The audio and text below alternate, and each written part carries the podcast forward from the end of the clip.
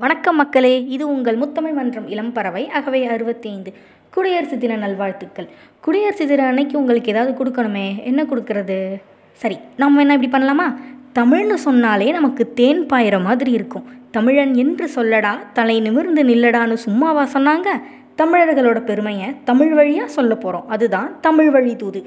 வாரம் ஒரு முறை வலையொலி வழியாக வந்து உங்களுக்கு செவி விருந்து தரப்போகிறோம் இதே அவரோட காத்திருங்க. அதுவரை விடைபெறுகிறோம். நன்றி மக்களே.